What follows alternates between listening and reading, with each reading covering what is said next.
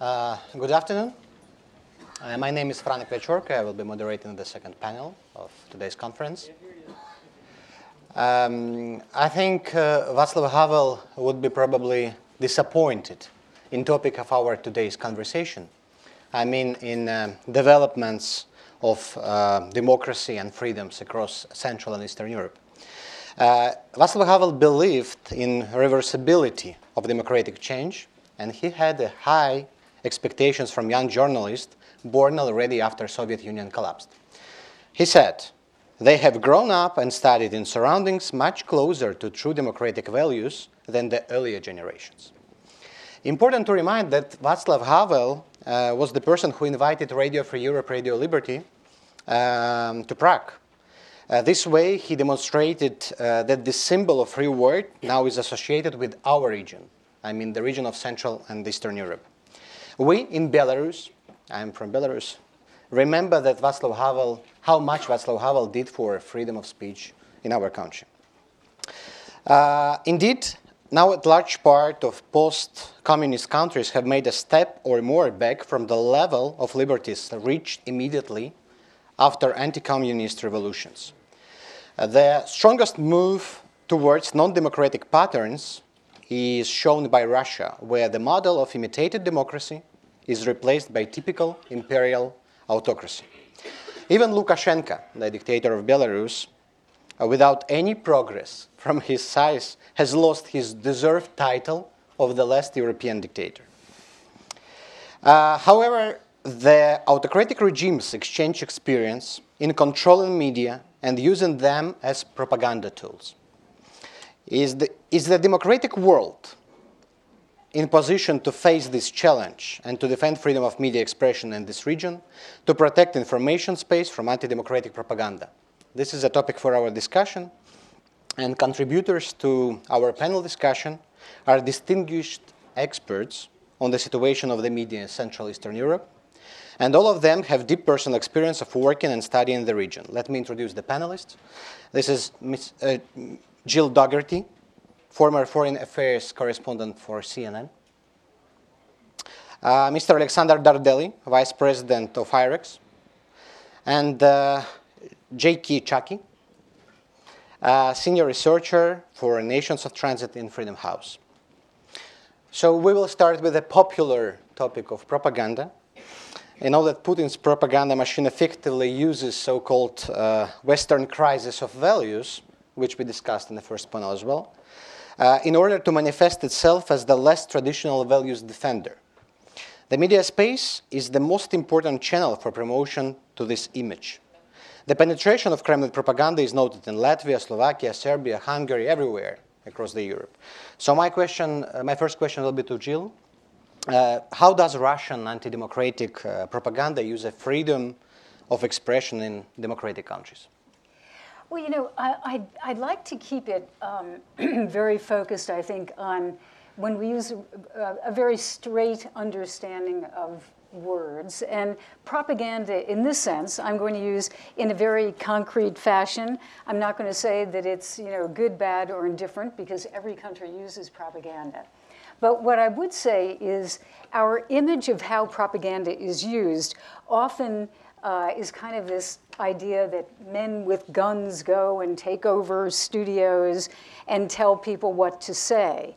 And actually, in the modern world, in Russia right now, um, and certainly in the countries where Russian broadcasting and media are heard, sometimes in the Russian language, that's not the case. It's a softer approach, if you want to, that came up in the previous panel kind of a softer way of approaching this. So, what do I mean by soft? It would be, um, let's say, taking over media outlets economically under the guise of saying that the previous editor was not doing a good job or was uh, misusing funds, and therefore this media outlet should be run correctly. And usually, of course, the person who comes in as the next editor is a person who supports the government and wants to keep it in power.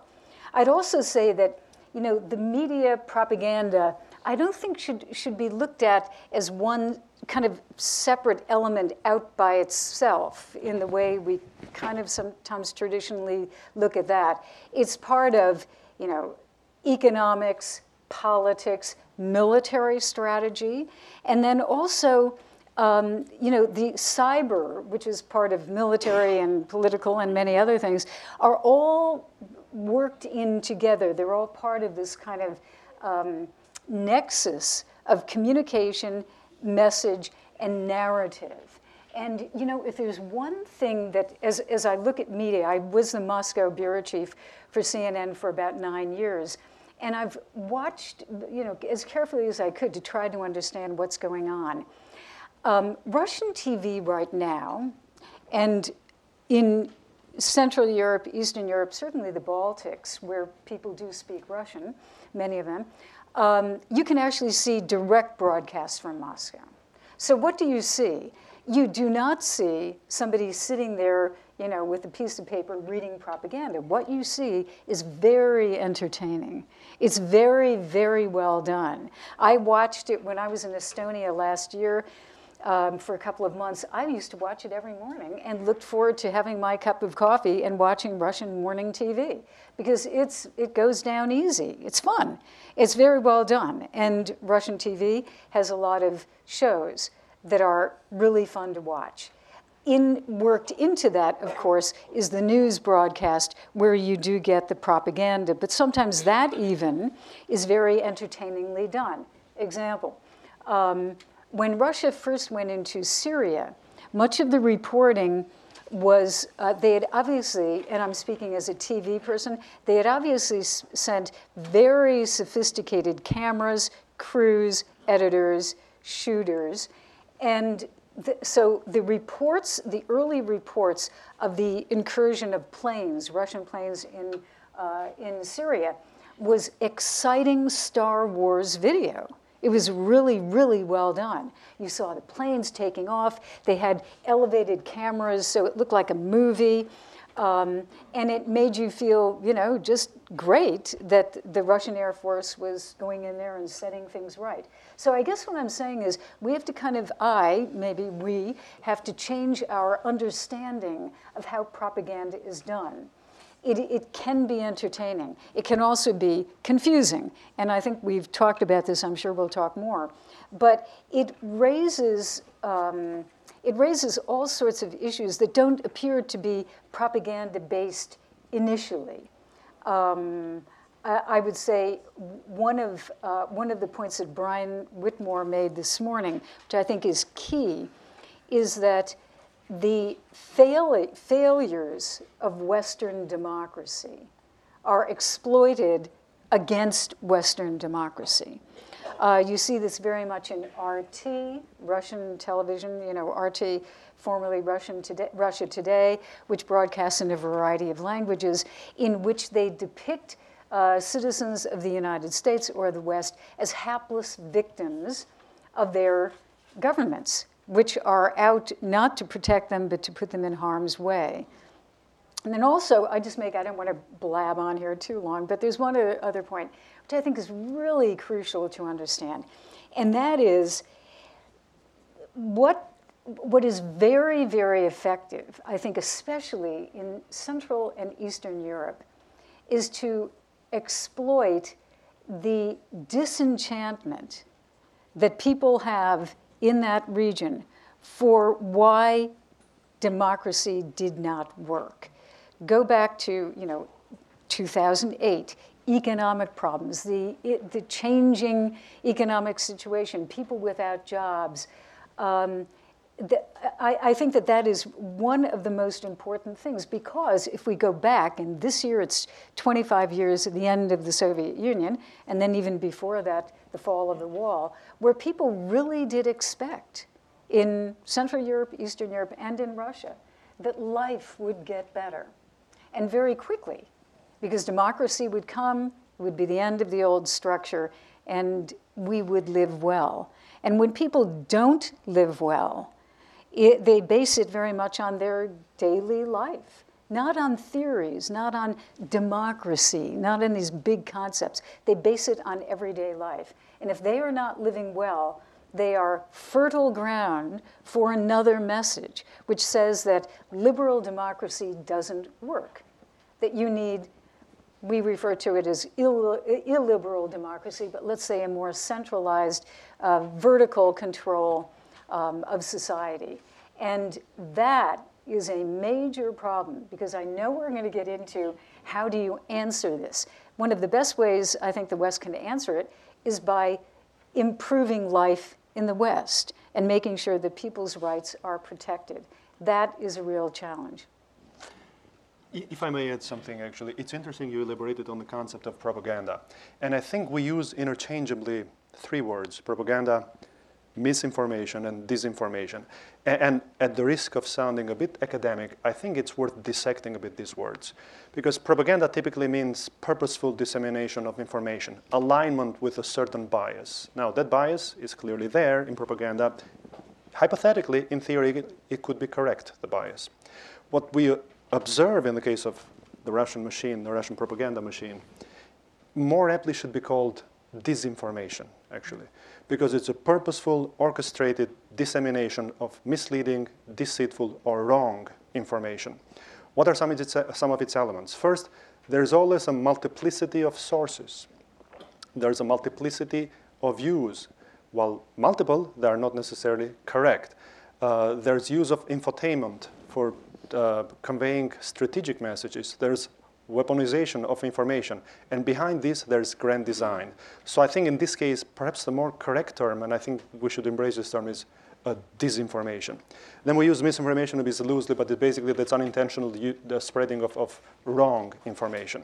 So we clearly are facing a case of disinformation in this case. Uh, and clearly there is grand, grand design and, and, good orchestration behind this campaign of disinformation. And I think it's important to highlight these differences because sometimes I fear that by overemphasizing propaganda, our response becomes a bit mechanical and we tend to basically fund and focus attention, good attention, on mechanisms that counter directly what should be correctly called propaganda as opposed to disinformation. Mm. Uh, yeah, actually, um, uh, we had a discussion before this uh, panel, and we have a disagreement about propaganda because, uh, as I see, uh, Russian propaganda is a very unique phenomenon, which includes, of course, misinformation, disinformation, but also very active work in new media, including Russian trolls. And you know, it's not about disinformation because, as I see, as a consumer in Belarus media, fulfilled infiltrated with Russian propaganda, they do not uh, disinform you. They give you so much opinions. 99% of them are uh, maybe wrong, but you just stop to think. You understand that uh, it's a lot of garbage. It's not my uh, it's not my idea. It's not my task to understand what is, what is true, what is not. And the same happens in um, Twitter, Facebook. You know, they, they give a lot of messages, and even part of these messages are true. But uh, you get like 200 notifications on your Twitter uh, application on iPhone, and you oh, oh my God, I, I better I will unsubscribe from, from this Twitter account. But my, my question is to Zselyke uh, because you work in Freedom House and you can analyze the whole the region. Why this Russian influence, misinformation, propaganda? Why it's successful in one country, one countries, and not successful in another? Uh, thank you, Franak, and uh, thank you for the Atlantic Council um, for the invitation uh, for this very important discussion. And I'm very glad that we started unpacking what propaganda means and, and how it works in different countries. And I want to continue in this direction. Uh, and uh, what you were saying, Jill, uh, in the end, I want to continue in this direction and make a general observation, taking a step back, that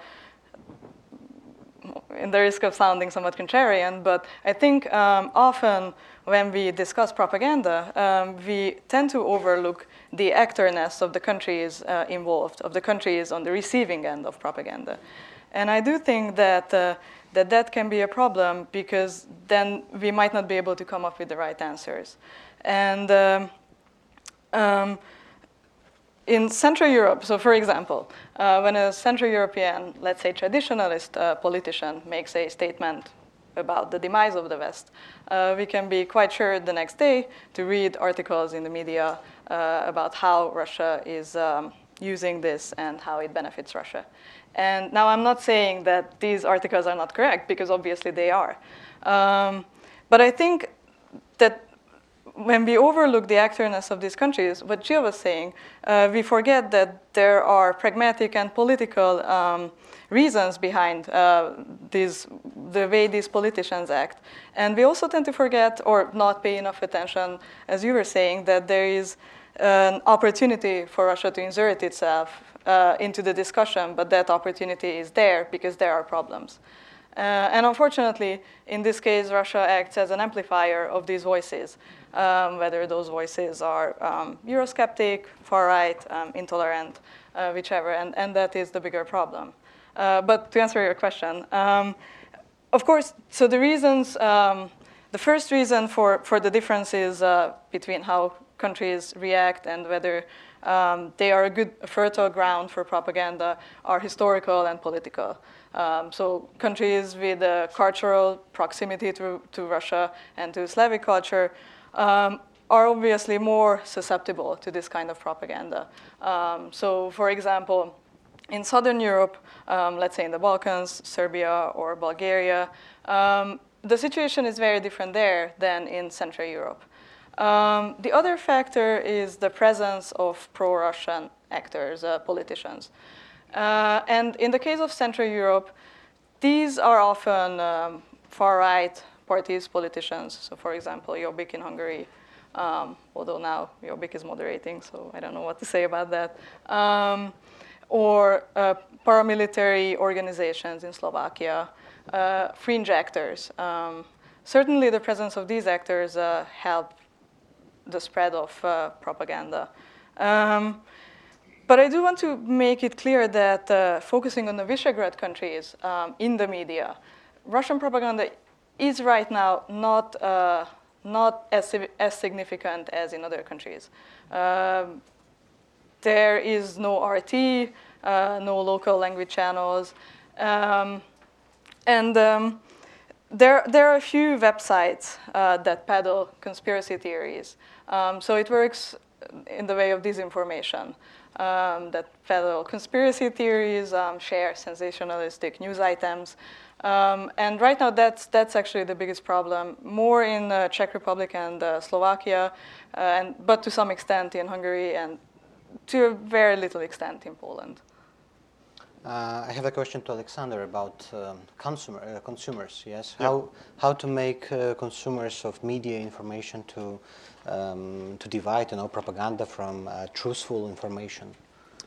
I'm glad you're asking these questions. Actually, as it happens, my organization IREX is working specifically in this area. But let, let me take a step back. And then for about 25 years, almost three decades, we've focused almost exclusively on the supply side of information working with media organizations, working with print organizations, uh, TV, associations of journalists, basically the people that produce, generate content, generate information, generate news. Uh, and the focus has been, in many cases, right. This focus was necessary, especially after the fall of the Berlin Wall.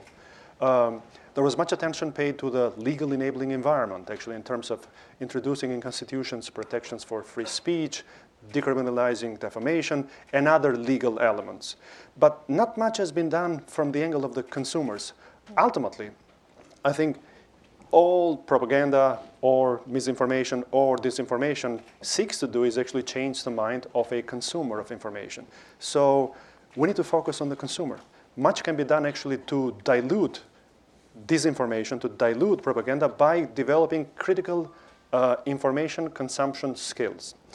Uh, and what do we mean by that, basically? Uh, information is a good. It is a public good, but it is not too dissimilar than other goods, including food that we consume, actually. Um, and so, by developing critical information consumption skills, we in many ways develop demand for better information, demand for independent media, demand for independent information, as well as strengthen the ethics of the profession, and in effect, neutralize the ultimate effect of propaganda or disinformation. Uh, we have just piloted the program in Ukraine, and you know Ukraine is pretty much a battleground for disinformation and propaganda because of the issue of Crimea and the conflict on the east. And um, we have some very interesting finds, actually. And Ukraine is somewhat atypical. It doesn't represent Central Europe or the Balkans, actually. But there are some similarities with Russia, Belarus, as well as the Caucasus. And so in Ukraine, the data is that the trust in media is very low, 35%. Um, this is not atypical, actually. This exists here, it exists in Eastern Europe. The media consumption is very high. 73% of the people watch news every day, typically on TV. Yet only 23% of people cross-check or verify the news that they read. This is an abysmally low number, actually.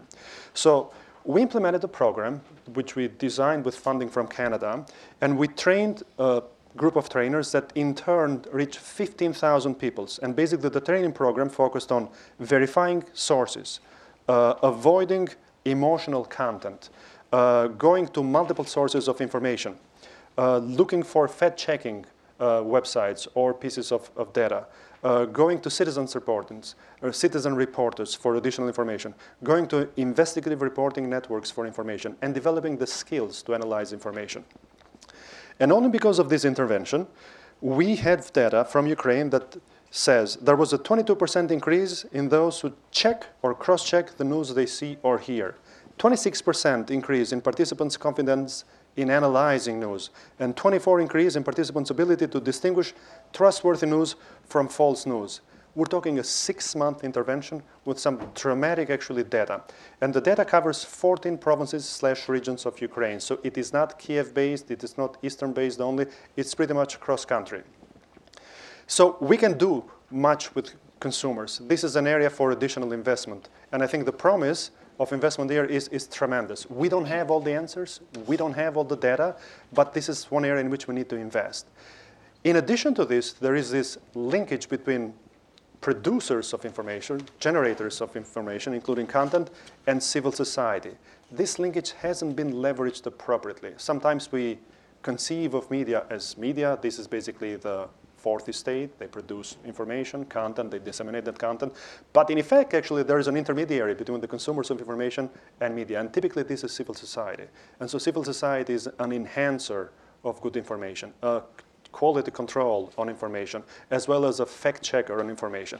I think more needs to be done on this linkage and more uh, cooperation and possibilities for using civil society should be explored in terms of producing citizen reporters, uh, supporting investigative, investigative uh, reporting efforts, as well as fact-checking and cross-reporting. Uh, uh but you uh, gave an example of Ukraine, where the most of TV channels are owned by oligarchs. So the question to you, uh, how, what is the impact of ownership of media, not only in Ukraine, but all over Central Eastern Europe, to the quality of this information and to influence of misinformation as well? Well, um, this is a great question, and it's also a very difficult question. Um, so this region actually is a very diverse region. So let, let me start, start, by saying that. So the problems you see in, in, Central Europe are not necessarily the problems you see in Russia or Ukraine or the Caucasus or the Balkans. We're talking different cultures, uh, uh, different historical backgrounds, different levels of uh, economic growth, different linguistic capabilities, and the ability to be exposed to foreign languages or foreign media. So having said this, there are some common trends. And if you take a step back and look at the fall of the Berlin Wall and what happened actually, we had a, a number of mega trends in the 90s. And the, the first mega trend was basically the collapse of the state-owned media and the privatization of media, of the media outlets. The second megatrend was basically the introduction of legal protections, typically in constitutions for free speech and the operationing uh, of free media. And the third megatrend was the transformation of the typically state-controlled TV into public broadcasting systems or reform state-controlled TVs. And then we move into the 2000s. And then we see some interesting megatrends vis-a-vis ownership. Associated with a trend of increased foreign direct investment in general in any industry, we see increased foreign direct investment in the media, typically in Central Europe, but then it stretches out to Eastern Europe, to the Balkans, Balkans and, and further out east. Um, and then there is at least the perception that foreign ownership creates a bit of a buffer between the old institutions of control, propaganda, disinformation, and the ability to generate good content. But then we have the meltdown of 2008, and we have a collapse in the markets actually worldwide. And Central Europe and Eastern Europe is one of the regions of the world that suffered the most because of this collapse. That they, had dramatic uh, drops in GDP production. And it affects the media market clearly. It affects the advertising market, which is basically the lifeblood of media. So you have a shrinking advertising market, basically, that introduces a number of trends. Because of this shrinking advertising market and the decrease of the purchasing power, you have the foreign investors exiting Eastern Europe. We have the Swedish Bonnier Group exiting its market.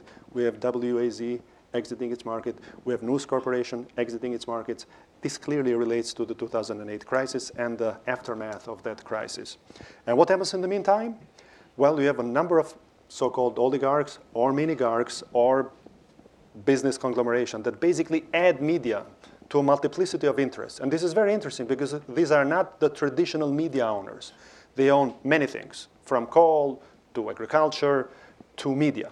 And typically, we see a trend that media is used as a platform for either pushing a political agenda, and clearly sometimes the lines between these owners and politicians are very thin, if non existent at all, or pushing their own business agendas. So that's a very disturbing trend.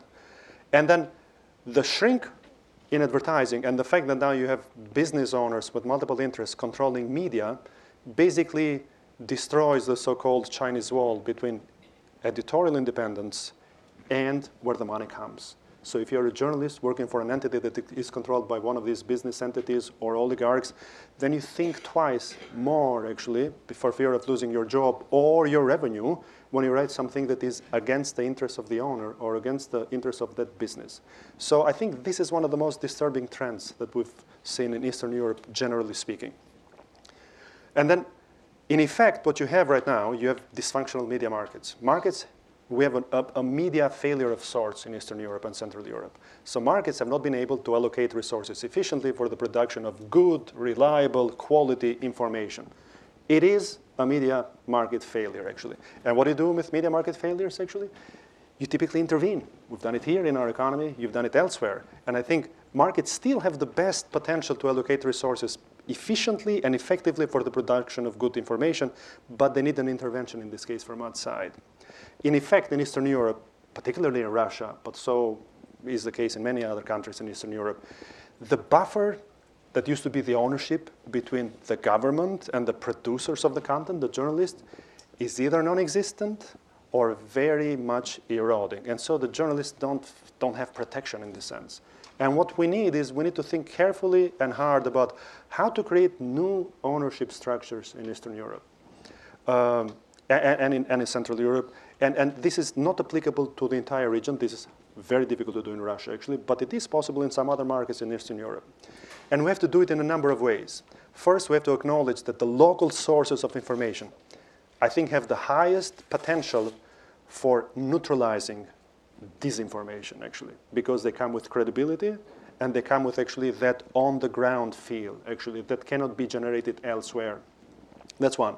Two, um, we have to look at media literacy or critical information consumption skills. And three, the new structures, the new ownership structures. Now, there was investment. There was foreign direct investment in, in ownership in Eastern Europe. And there was a perception that now the journalists were protected because the foreign owners could actually fend off whatever you know, pressure was coming from the politicians or the changing governments. That was not always necessarily the case, but the perception was there. So, uh, right. C- can I ask uh, Jill? Yes, it's very sure. Uh, good introduction to the next part of the discussion. Uh, Jill, um, is any difference, for example, um, if the TV station is owned by Russian oligarch or Japanese uh, private company? How will it influence information, the quality of information, objectivity of the content it produces? Well, I mean, speaking in generalizations is very hard because I don't know who the Japanese would be, I don't know who the Russian would be.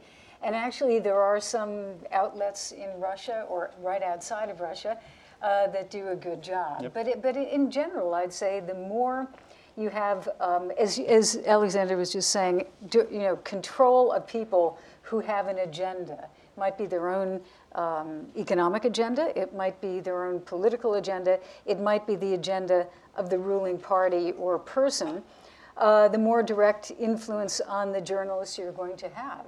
And then also in societies where there's not that much money floating around for journalists who are working, it's very difficult for them to kind of fight that uh, because they can uh, starve Yeah. in trying to do the, the right thing, um, you know, in writing whatever the truth is. So it's, I, I, I think it would, that's a very big generalization, but, the, but there's no, no question in my mind that there is, there can often be direct influence. But you know, I, I also think there is this kind of malevolent directed journalism. And then there is what i would call like the agnostic journalism.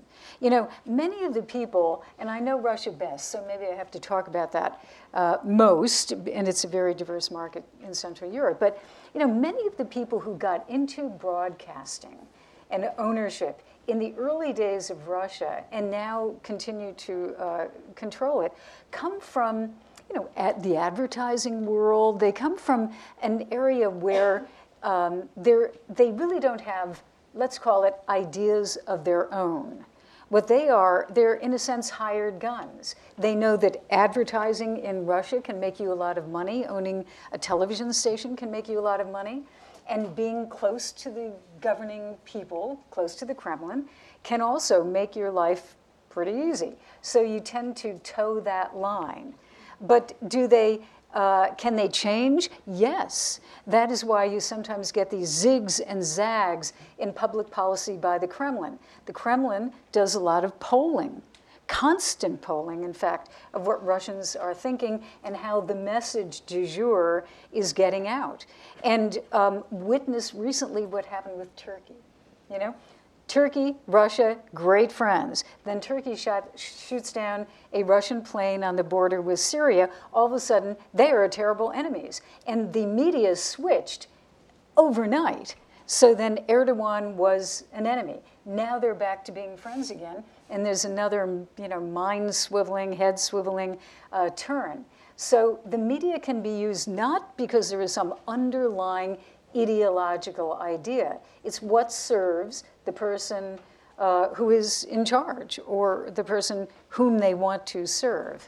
Uh, Zselyke, we have a very spectacular hot example from Hungary about the closure of the popular newspaper there. So my question to you is, um, what's wrong with Hungary? You know, the member of European Union, and um, how actually to stop interference of politicians to media sphere?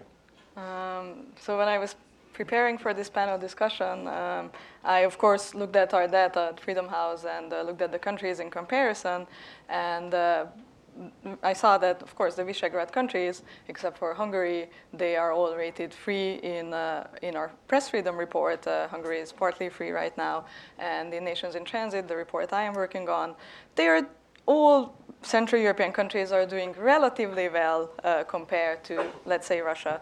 They are all in the in the upper third of uh, uh, of this list, um, and somewhat better than the Balkans, and of course, uh, much better than than Russia. So first, I thought that. Um, uh, you know, instead of zeroing in on illiberal leaders, um, maybe we should shift the discussion, shift the focus a little bit, and also talk about the enabling environment as we have done so far. Um, and then, of course, uh, Népszabad, the news of Népszabadság shuttering came. Um, but, but I do want to um, follow up on what Alex was saying because I think it's important to um, be aware of, of, the, of the larger trends. And, and I just want to add one thing uh, to that, that uh, as we were saying, foreign capital left the region and uh, this oligarchization happened. But there is also uh, another trend uh, that has been visible. Uh, so political interference in the region has always been part and parcel uh, of the media market. This is nothing new. Um, and, uh, and an important uh, reason behind that is that political parties um, it, it is rooted in the transitions because political parties are, uh, are poorly embedded in society. Um, they have few members, they are not so active. So these parties, in a sense, they were somewhat forced, um, well, forced to capture the state instead and abuse state resources or capture the media. And, uh, and that's what uh, some uh, experts call the colonization of the media by parties. Um, so you know, they try to shape the, the legal context, uh, the institutional framework in a way to benefit their party and to benefit their own, own uh, cadre. Um, and of course, Hungary is, uh, is no exception to this. Uh, the case with Hungary is that it is probably at the further end of a, uh, a very worrisome trend right now, uh, a trend that some other countries, because of these underlying um, vulnerabilities, um, can also start on, as we have seen in, uh, in uh, the worrisome signs in Poland. Uh, because in the case of Hungary, we have a strong leader who can uh, exploit these vulnerabilities. And I think um, one important thing about Hungary is that a few years ago, we were very much focused on the legal framework. And I remember five year, around five years ago when the media laws were passed, uh, we had lengthy discussions about the media authority and its powers, how it will use it, um, the changes to the laws.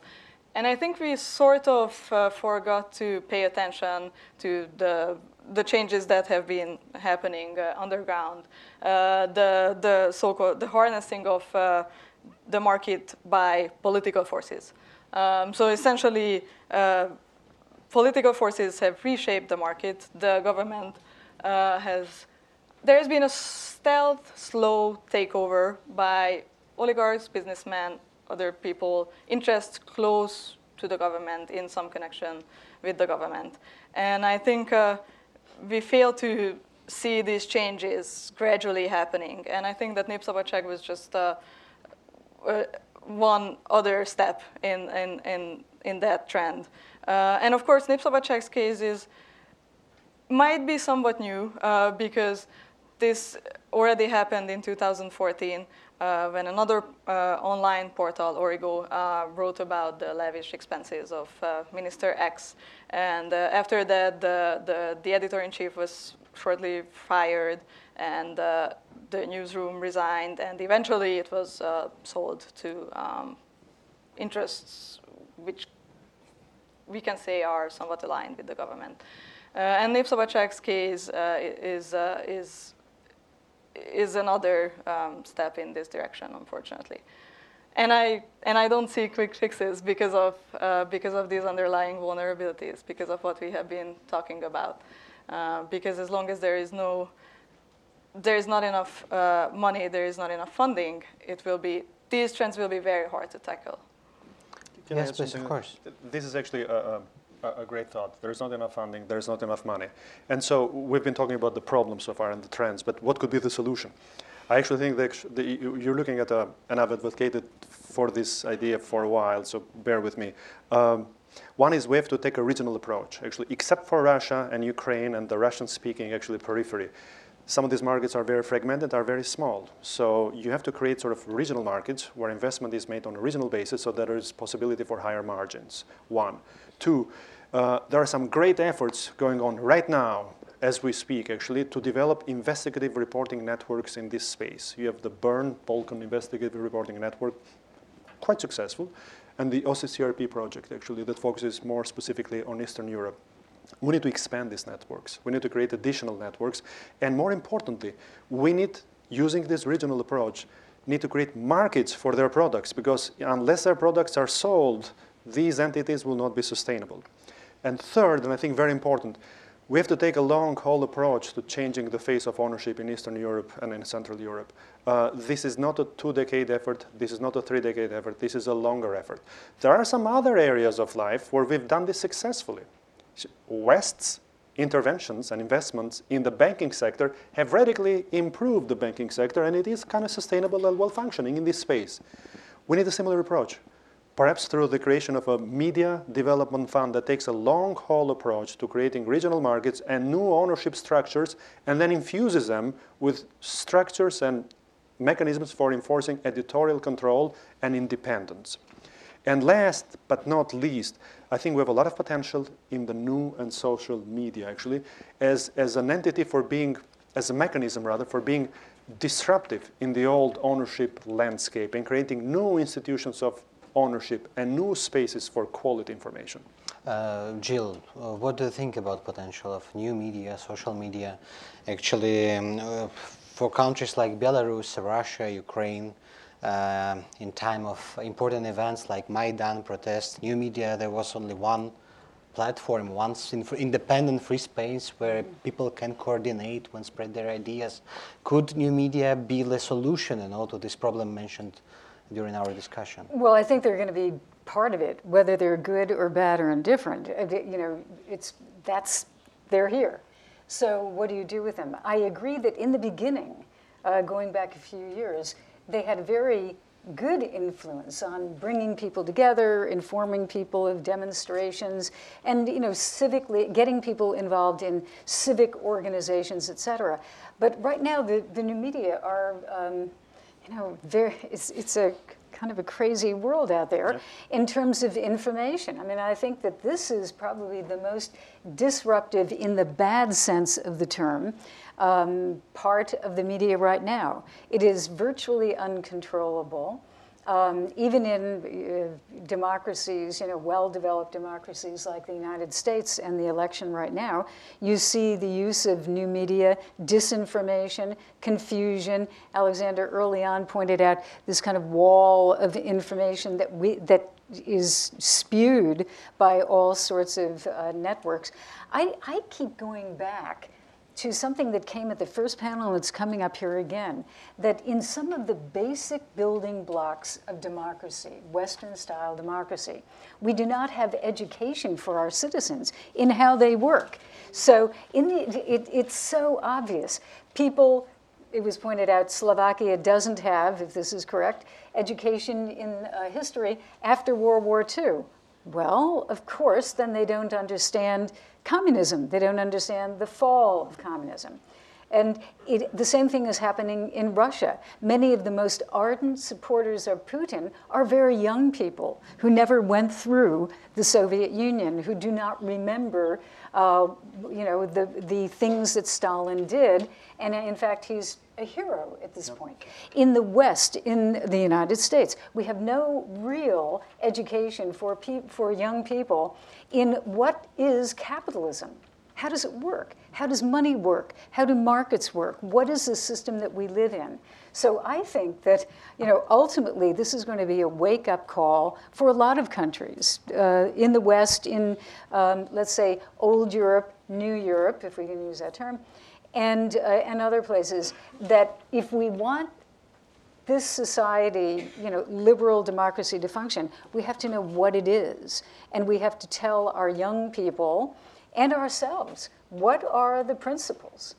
Because there are studies out there, and I'm sure you both know about this, studies that show that in many countries, people prefer to stick with a lie because it is easier to believe it um, sometimes there's a you know comfortability yep. with lies, and this is statistically shown where people can be given information that is correct and they will reject it because it feels better, it is easier, whatever, to believe the comfortable lies. Thank you, thank you, Jill. Uh, you know, in Belarus, every um, first year school children they are taken to Stalin line. It's biggest museum, a prize in Stalin, you know, and you, where you can drink vodka for Stalin, Lenin, you know, and of course, in their heads, uh, the reality with history is mixed. You know, Minsk and Belarus is called as a communism with a taste of cappuccino because on the main uh, avenue in the city you can see McDonald's and Burger King, and in front of it Dzerzhinsky, Lenin Monument, and KGB building. You know, and of course in this mixed reality, people do not have any concrete values, and, and for them it's very difficult to understand who they are, to which civilization they belong. But now it's um, time for your questions. Uh, please raise your hand and um, um, name yourself and your affiliation. Uh, please, you were first, this gentleman. Uh, please, please wait a second for microphone. Thank you. András Luke, Transparency International Hungary. Uh, it seems that the games in uh, freedom of speech or freedom of press has changed tremendously because the old game was uh, censorship.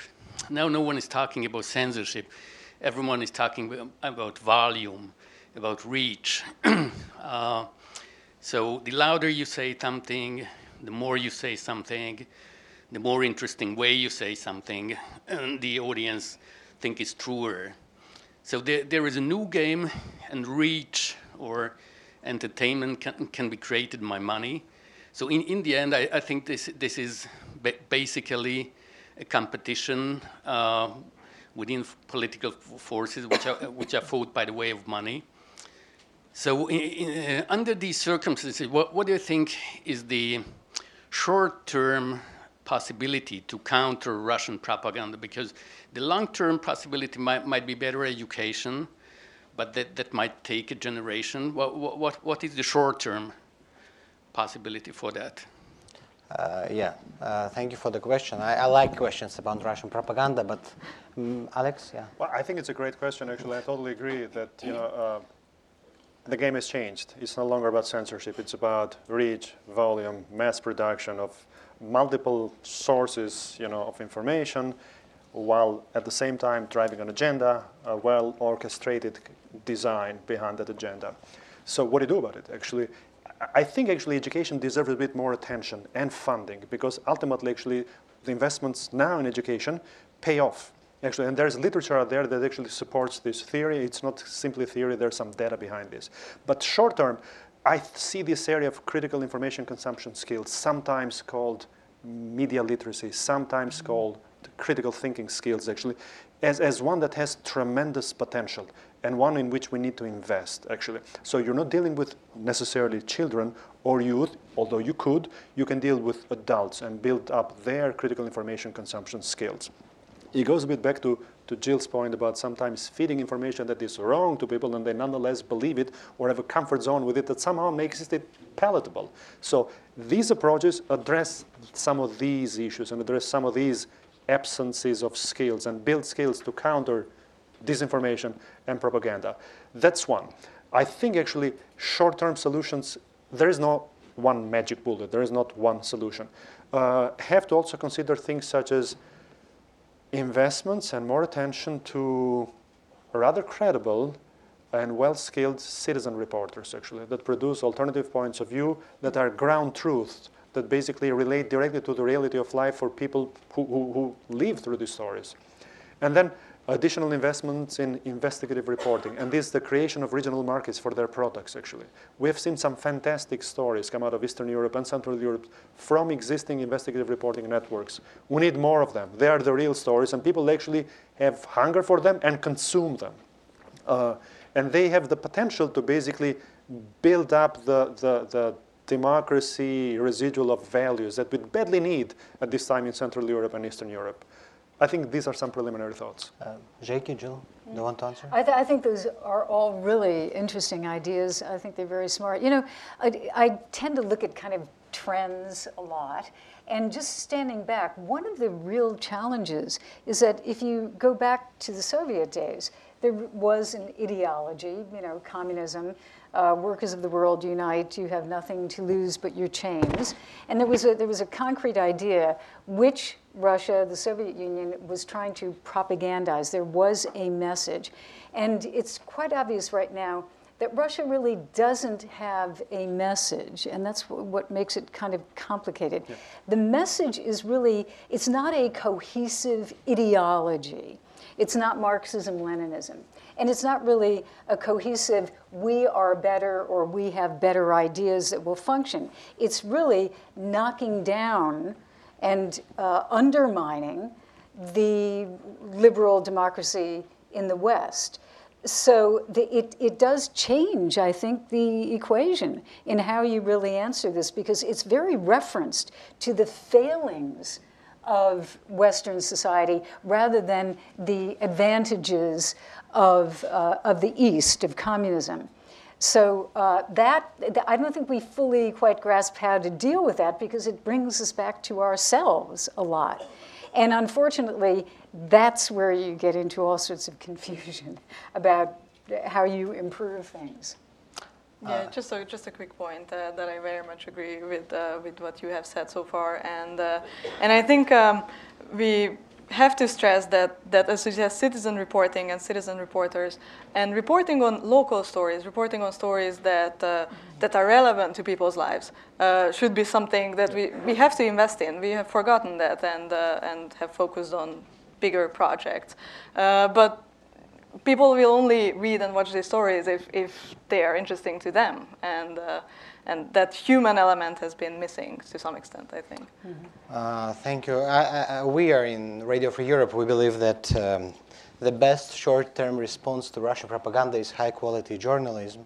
We launched recently 24/7 TV channel in the Russian language, and we improved our presence in social networks, new media of Radio Free Europe in different languages and local languages, which is very important to be closer to the societies. You know, very important not just to speak them in Russian because they understand Russian, but to let them understand that we speak their language, Ukrainian, Belarusian, and it works very well because Russian trolls and propagandists they're useless in making discussions and in trolling in Ukrainian or Belarusians because, because they do not speak Ukrainian or Belarusians.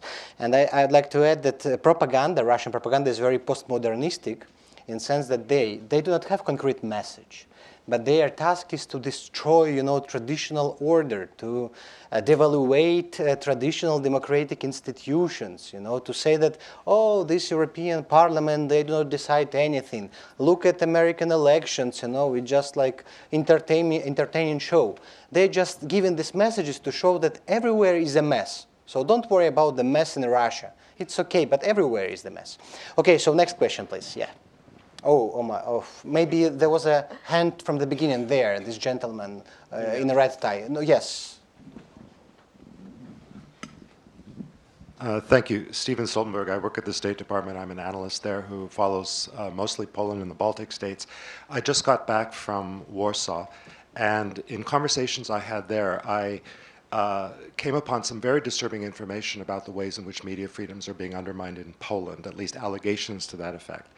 Um, and I thought I would mention a couple of examples to put this on people's radar, and then ask the panelists if uh, how they would define uh, or what, what, where are the red lines in terms of uh, um, evidence that a government is actually undermining media freedoms in, in, its own country.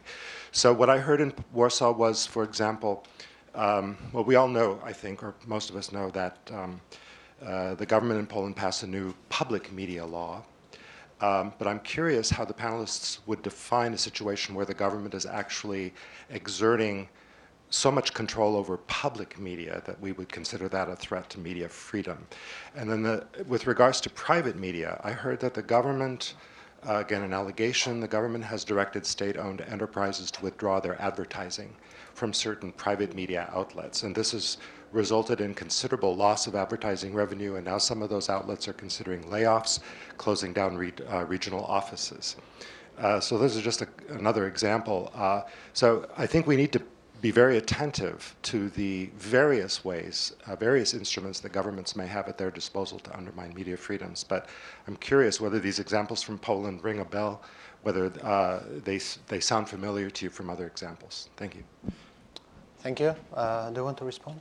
Sure. Um, I think it's a very interesting question. It's a disturbing question. We at IREX implement this protocol called Media Sustainability Index, and it covers pretty much all of the countries of Central and Eastern Europe, including Russia. Unfortunately, we're not doing it for Poland because you know the assumption of a number of years ago was that actually Poland and the countries of Central and Eastern Europe that made it into the EU have turned the page. They are on a democratic path, and there is stability, and the democratic gains are irreversible. That does not seem to be necessarily the case. Actually, many people are expressing doubts about the foothold of these uh, democratic gains in this part of, this, of the world. The, the, Media Sustainability Index uses an interesting prism to actually measure media, the health of the media sector. So we look at the first the legally enabling environment, and that's one category. Second, the, the, the quality of the profession, the journalists themselves. Third, the, the associated uh, supporting institutions. Fourth, the multiplicity of views, the plurality of views that produce news in a country. And, and fifth, media as a business, actually. And there's a few red flags, and these objectives are divided in sub-objectives. It's a complex tool, actually. I encourage you, you take a look at it. It's online on our website. Uh, but some of the red flags that basically really are disturbing to media professionals as well as those that, uh, as well as those who care for media and free information and quality information are excessive use of licensing by governments to dictate an agenda. That's one. If you know that you go through 10 hoops to get a simple license actually of whatever nature that is actually, that shows some intent to restrict or, or make it difficult for an independent media to operate professionally. One. Two, the use of state aid for political purposes, whether that's subsidies in the form of advertising or other state aids, including exemptions from VAT, value added tax in Europe, for political purposes. And then the more finer and I think a bit more sophisticated tools that we use are we use a thing called the media content analysis tool, whereby we actually take a look at, uh, take a look at content produced over a period of time for things such as uh, multiplicity of views, uh, verification of facts, whether there is more than one point of view, and whether it comes across as credible, and whether it meets standards of independent and journalistic uh, professionalism. And so, if you put content through this tool, typically you come away with some good indication of whether you know, the government is imposing a line on its public media or not. And you can use it specifically for the public media. So these are the, some of the few red lines that you're looking for.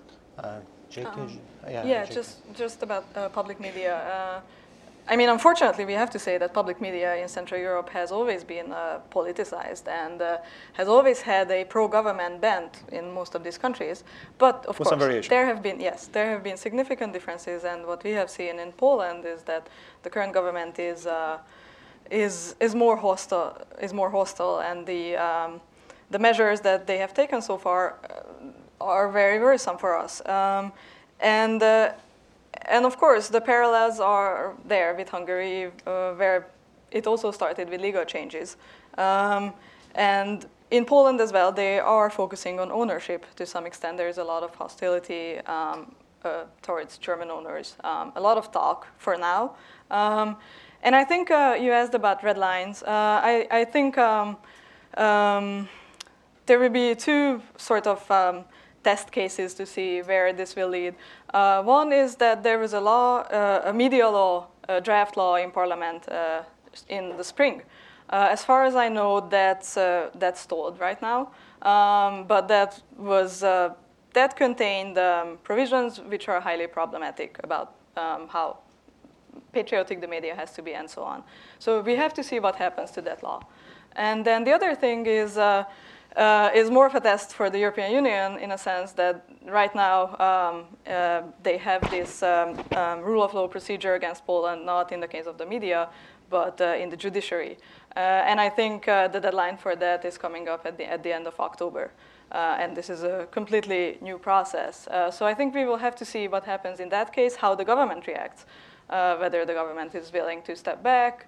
Um, so yeah, I, I think we will know more soon. Thank you. Uh, please, more questions? Uh, yes, please. Yeah.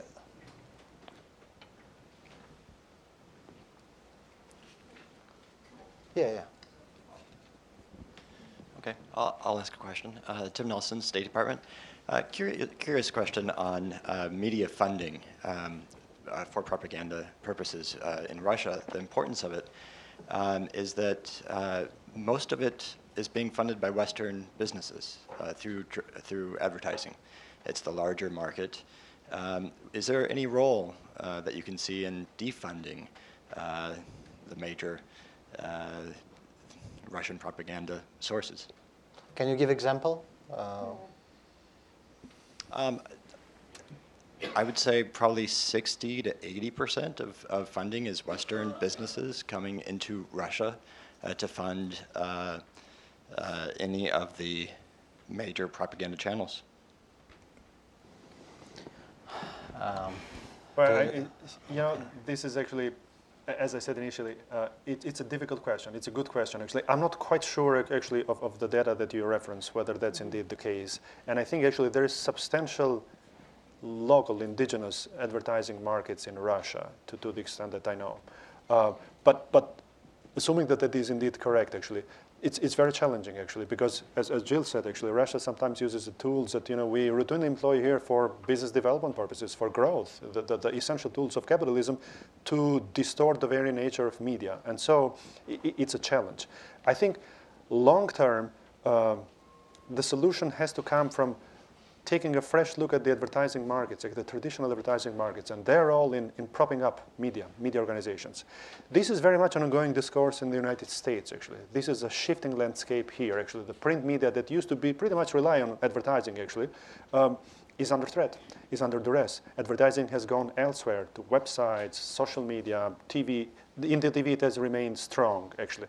So the question is, how do you reorient the advertising market now in Russia uh, to not nefarious purposes to good purposes, and how do you discourage funding in advertising market by foreign investors that may be perhaps unwittingly used by Kremlin for its own propaganda designs. Um, I think the social media, new media, in my view, has a lot of potential here. And some of the ideas that have been circulated, and I think have a lot of promise and merit some deep thought, are sort of social impact investment models. You have out there in the world a lot of independent, quite wealthy, large asset holders, including the pension funds or including the sovereign wealth management funds, who have a specific, stated interest in the absence of volatility. They associate volatility with the absence of good governance, and good governance has a direct link with the quality of information.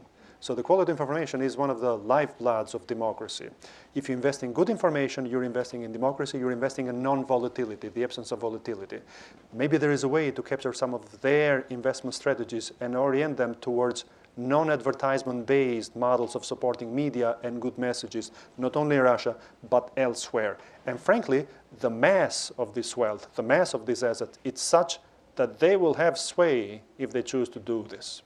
Jill, maybe you want to? You know, I, am not quite sure, um, again, of those uh, figures. I, I, don't really have a concrete idea about this. I know the government does subsidize, there's no question, pours a lot of money into the media.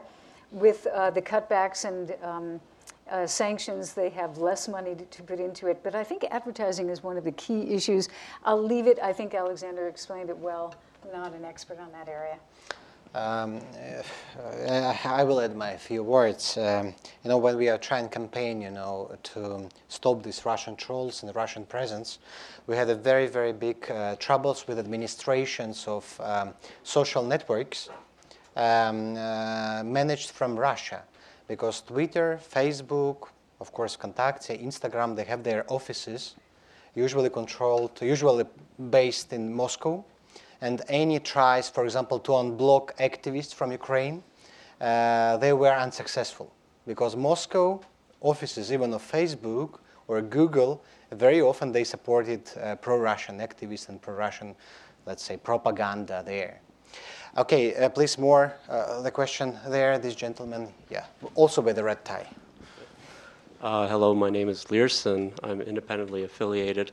Um, I have a question about um, well, media from a U.S. policy perspective, uh, I, would like to bring up an example. There's a web portal I followed for a long time. It was called setimes.org, Southeast European Times, and it was mas- mostly um, journalists in the Balkans uh, working uh, for this uh, portal, which was, by the way, uh, uh, funded by the Department of Defense here. And it was um, I thought it was very good, very honest reporting on situations of transi- transitional justice, corruption, and other political issues in the Balkans. And it had a very wide following. I think on Facebook it had half a million followers. Um, I'd estimate, I, I, wouldn't be surprised if it had up to a million people reading it, maybe not in a day, but over a month. Uh, but, and I think some, some, a few years ago, all of a sudden the site was shut down because the DoD pulled the funding.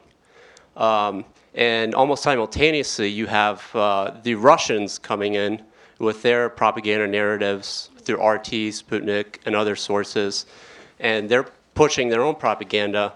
Uh, while in the meantime, we are sort of disengaging in the region uh, from a media perspective.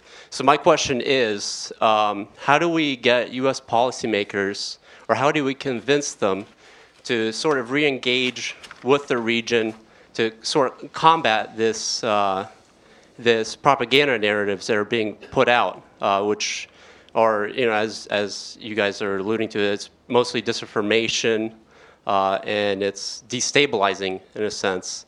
Um, and I know most of your focus is on the local efforts, but I'm asking from a U.S. policy perspective. Thank you. Thank you. Who is ready? You know, just jump in briefly because d- that's been a big debate for quite a long time. And I think one of the problems is the technology and the way the media work right now makes it extremely difficult to figure this out. I've been at so many different conferences where that question is asked What does the West do? What does the United Yep. States do to answer? And usually it falls into old think of, um, you know, should we give more money to VOA? Should we give more money to RFERL? How do we, should we answer them? Should we, usually they don't say lie, but the, it's usually put out as they can lie, we can't, therefore we're at a disadvantage. And I don't think right now there's really creative, I'm intrigued by some of the things that both the other guests are talking about in terms of you know, looking at the media landscape the way it is, not the way it was, you know, 25 years ago, or even 30 years ago, and um and trying to figure out different ways of getting um, citizens educated to consume. I, I do keep going back to that. People are not, they're, they're not cut off anymore. If you're in Moscow or you're in any of these countries, you're probably able to get almost all the information you want. It's a question of there's too much information. Yeah. So, and you're buried in it. And then there's disinformation, as we've been saying. And then there are wacky conspiracy theories. And I know I did a study in the Baltics in Estonia um, with a, a co researcher, and we looked at precisely that the influence of Russian media on Russian speaking Estonians. And so many of them, especially the 17 year olds, said, um, I said, who do, you, who do you read? How do you get your information? Most of them were getting it from the web. And then my second question, of course, was, who do you believe? And usually the answer was, we don't really believe anyone because everybody lies. The West lies, the go- you know, Estonian government lies, the Russians lie. And this one young person said, I call, when I try to figure out what's happening in Ukraine, I call my grandmother who lives in Ukraine.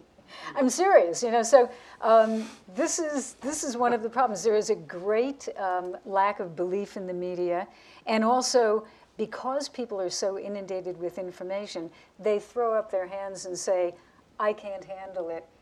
It's too much. I'm tuning out," and that is very useful to Russian propaganda because the, the citizens who are um, disenfranchised or encouraged just to kind of tune out, it, that works in their favor as well. Alex?